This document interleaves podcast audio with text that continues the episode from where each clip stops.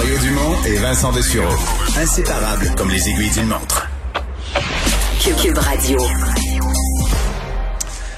Je voyais beaucoup de commentaires sur les réseaux sociaux euh, concernant cette euh, invasion attendue de cigales par euh, même milliers de milliards. C'est le, le, le, un des termes que j'ai vu employé. Puis j'ai dit, ben là, qu'est-ce qui va nous tomber d'autre sur la tête après la pandémie, toutes les catastrophes? Ben là, une invasion de cigales. Manquait plus que ça.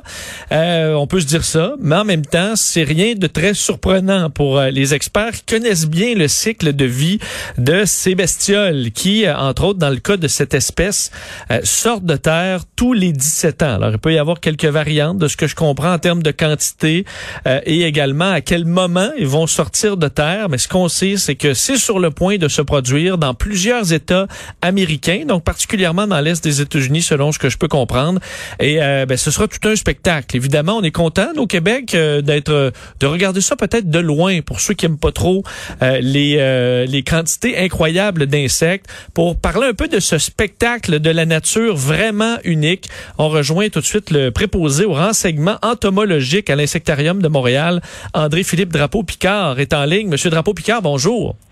Bonjour, merci de me recevoir. Euh, donc, pour ceux qui voient un signe de l'apocalypse, là, vous, euh, vous, pour vous, c'est pas une surprise. C'est, on connaît bien le, le, cycle très particulier de vie des cigales. Ah ben oui, euh, en fait, on devrait dire que c'est un bon signe plus qu'un signe de l'apocalypse. Vous l'avez bien présenté, c'est un, spectacle parmi les plus impressionnants euh, qu'on peut voir dans, dans, la nature. Donc les, les milliards de cigales qui vont sortir ou qui ont déjà commencé à sortir en fait, puis qui vont le faire pendant les prochaines semaines. Leurs parents se sont reproduits en 2004. Moi, en 2004, j'étais à l'école secondaire. Depuis ce temps-là, depuis ce temps-là, les, les cigales immatures ont passé leur, euh, les 17 ans là, sous terre à sourire de la sève euh, dans les racines des arbres. Puis là, ben, ils sortent, puis ils vont se reproduire pour euh, perpétuer leur espèce. Donc, on peut s'imaginer dans les dernières années, si on creuse près d'un arbre dans ces secteurs-là, on voit plein de petites larves, des espèces de graineries collées aux, aux racines qui, qui, qui, attendent leur, leur moment? les, les, les œufs que les adultes vont pondre cet été, qui vont pondre dans les branches des arbres, ça, c'est la grosseur d'un grain de riz. Euh, les, les cigales immatures, les nymphes de cigales sont un peu plus grosses que ça. Euh, la grosseur euh, d'un pouce, disons. Okay. Puis oui, on pourrait en trouver si, si on creusait assez profondément.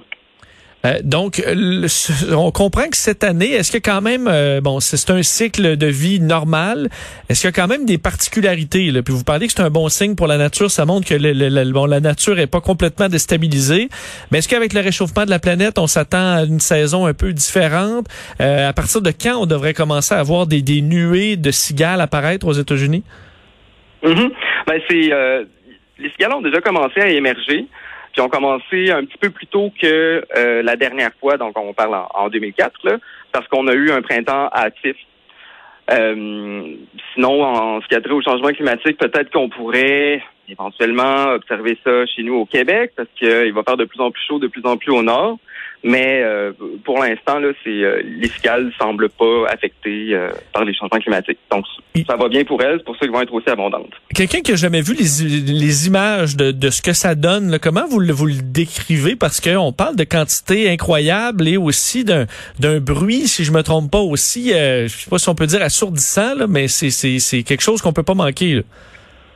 Ben l'insecte en tant que tel fait à peu près 3 cm de long, fait que c'est relativement gros là pour euh, ce qu'on peut voir en Amérique du Nord. Euh, avec un corps noir, des yeux rouges, euh, rouge pompier, là, puis des grandes ailes transparentes.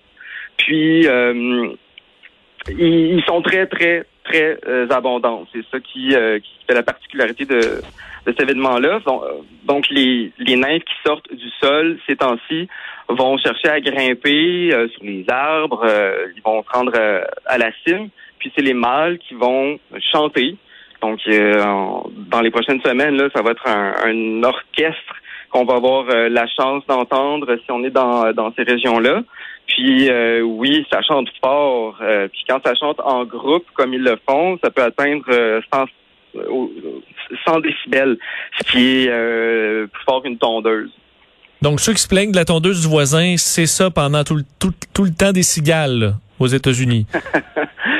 Euh, ouais, c'est assez assourdissant, mais ça dure euh, 4 à 6 semaines. Puis après ça, euh, ben, Après ça, elle meurt, elle, elle meurt euh, tout d'un coup et on, elle, elle, elle jonche le sol? Oui, euh, ça c'est l'autre étape qui est impressionnante, là, des, des cigales mortes partout.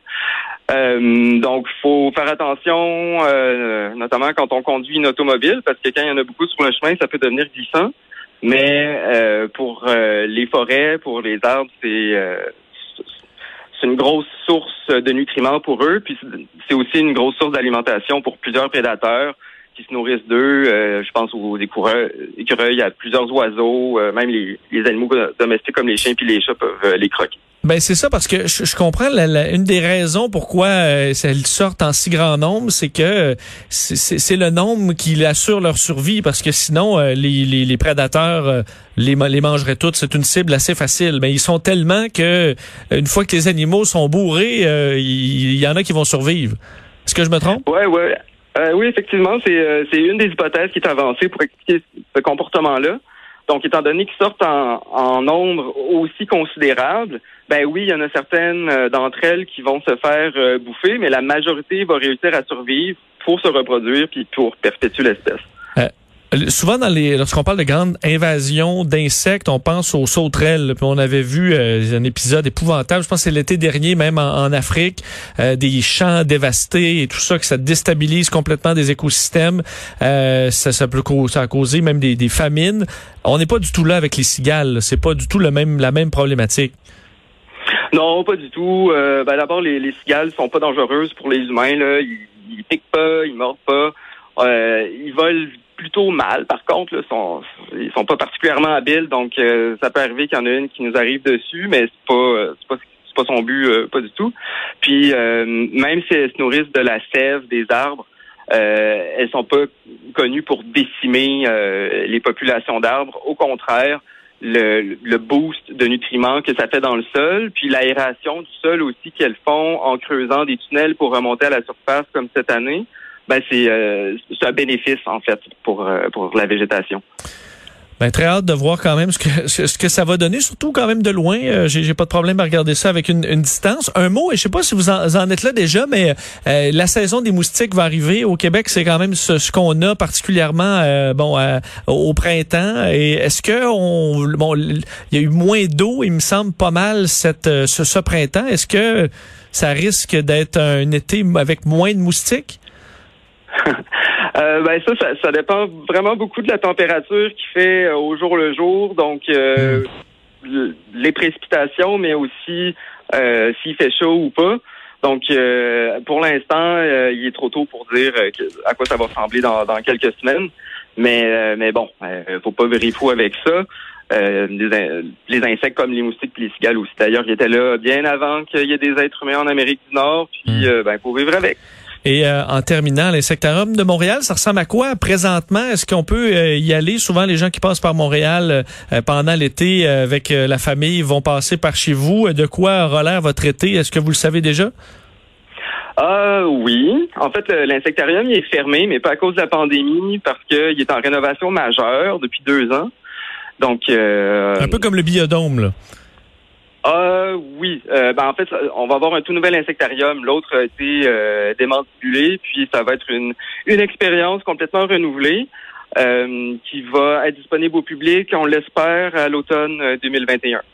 Hmm, bon, donc ça fera, ce sera, ce sera le temps d'aller euh, d'aller jeter un coup d'œil. On va probablement pouvoir avoir une vie presque normale et aller euh, vous visiter à nouveau, André, Philippe, Drapeau, Picard. Merci infiniment. Ben, merci à vous, puis oui, au plaisir de vous recevoir euh, chez nous à l'insectarium. Merci beaucoup. Au revoir.